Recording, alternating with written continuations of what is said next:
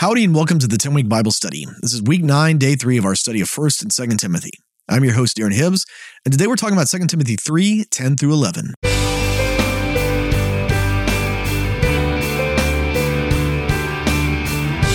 Well, welcome back to the ten week Bible Study. Again, I'm your host, Darren Hibbs. Before we get started, I want to encourage you to consider leading a small group using the ten week Bible Study.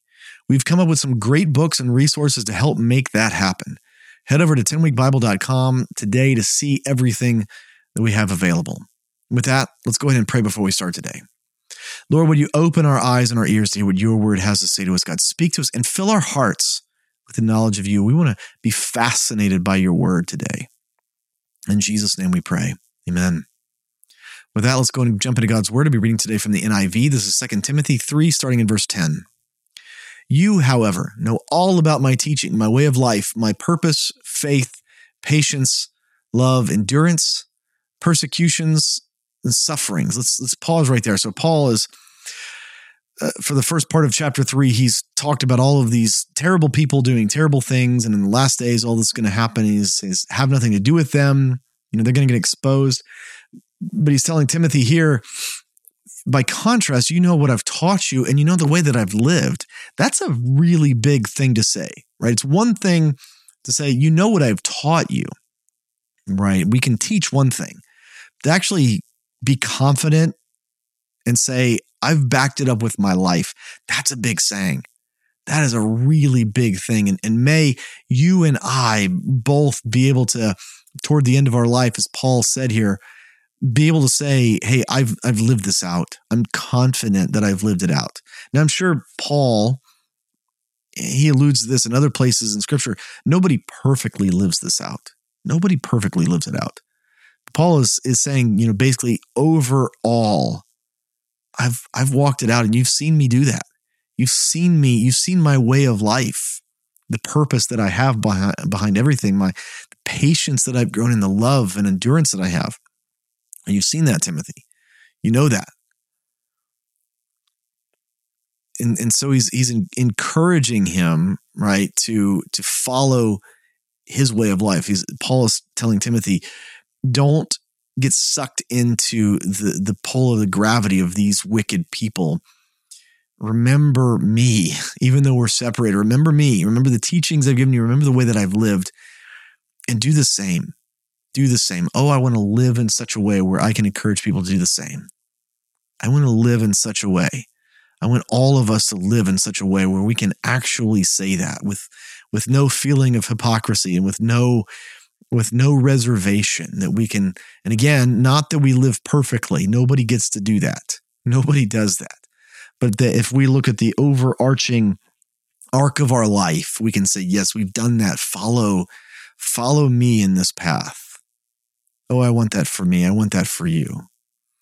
He continues on. He says, what kinds of things happened to me in Antioch, Iconium, and Lystra? The persecutions I had endured, yet the Lord rescued me for, from all of them. We read about this in Acts uh, thirteen, fourteen, fifteen, somewhere in there. And and we know that they opposed Paul in, in this region. In I, I think this is the Pamphylia region. I believe it's Pamphylia. It's southern, modern day southern-ish Turkey, and and so southern and central-ish Turkey. And so they're they actually get so angry. The Jews and some of the other people that get so angry at what Paul's teaching, they actually chase him from town to town, and Paul get, ends up getting stoned. I, I wonder actually when when we read these passages in Acts, I wonder if they didn't actually stone him to death, and that the Lord raised him up. He either Because, you know, when you're stoning someone and they're throwing big, heavy rocks at you until they think you're dead, generally speaking, people know when you're dead. And either Paul actually died and the Lord breathed life back into him, or Paul played dead really, really well. Now, again, Paul had been at stonings. We know that he was there when Stephen got stoned to death. Paul knew what that looked like. And then he's on the receiving end of that in this, in, in this particular story that he's talking about. So maybe he knew what it looked like to see someone die from that, and he's able to play dead really well to get them to stop, or the Lord actually did actually raise him from the dead or rescue him from this. And it, it feels like that's what he's alluding to here. Either the, the Lord didn't let him die from this stoning when he should have, or the Lord raised him back up. One way or the other, Paul should have died from this stoning. And that's that's the specific story he's he's referencing here to Timothy. And so it's very interesting the way Paul is putting this, right? We've talked about all of these evil, wicked men. He's saying have nothing to do with them, right? It's it's going to persist, but eventually they'll get found out in, in this life, in this life. But understand that when you oppose them, you know, you, you need to understand that I've opposed them. I have not gotten sucked into their gravity. Timothy, don't you get sucked into their gravity. You and I, he's telling us not to get sucked into their gravity, but know that by reject, rejecting them, rejecting their lifestyle, rejecting what they want, it may cost you. It may cost you. You may, you may suffer persecutions, right? You may, you may have to endure these kinds of things, like physical suffering. You may actually be physically persecuted, not not spoken badly of on Twitter or Facebook. Like you may actually get physically persecuted. You may lose property, money. You may lose, you may have physical harm done to you. You may lose your life.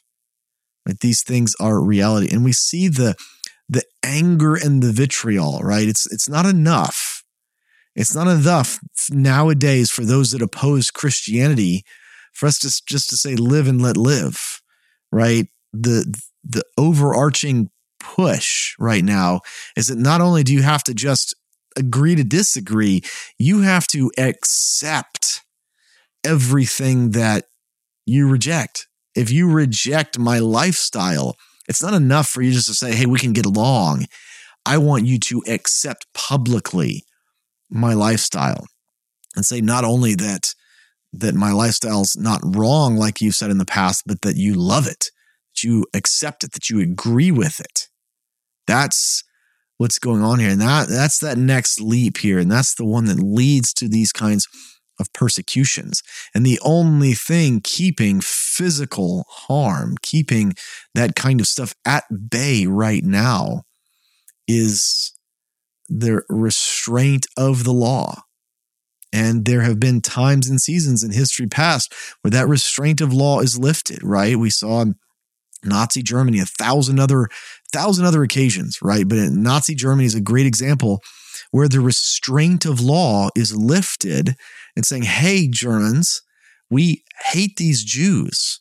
We hate these Russians. We hate the, you know, whatever else. There were a bunch of groups that they hated. It was the, the Jews and the Russians who suffered the most. But it's like, we hate these people groups. And it's okay if you do what you do to them. Not only will we not get angry at you, not prosecute you, we might actually reward you.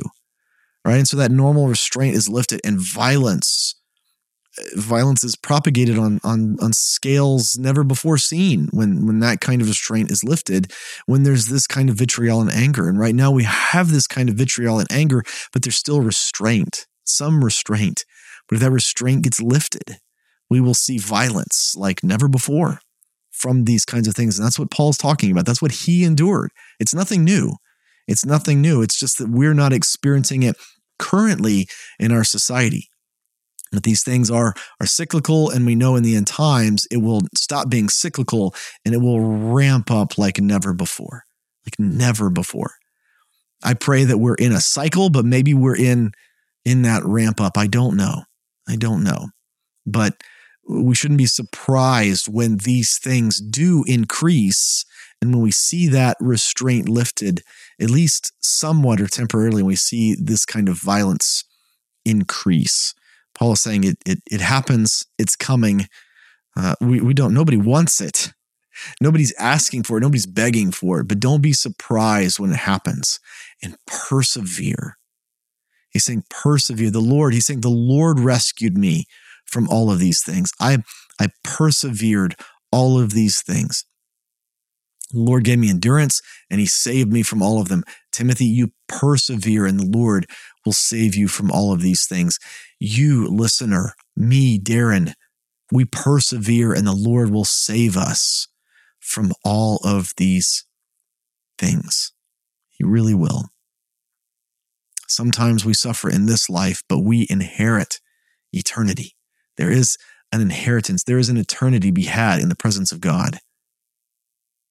In one way or another, He will rescue us from all of this wickedness.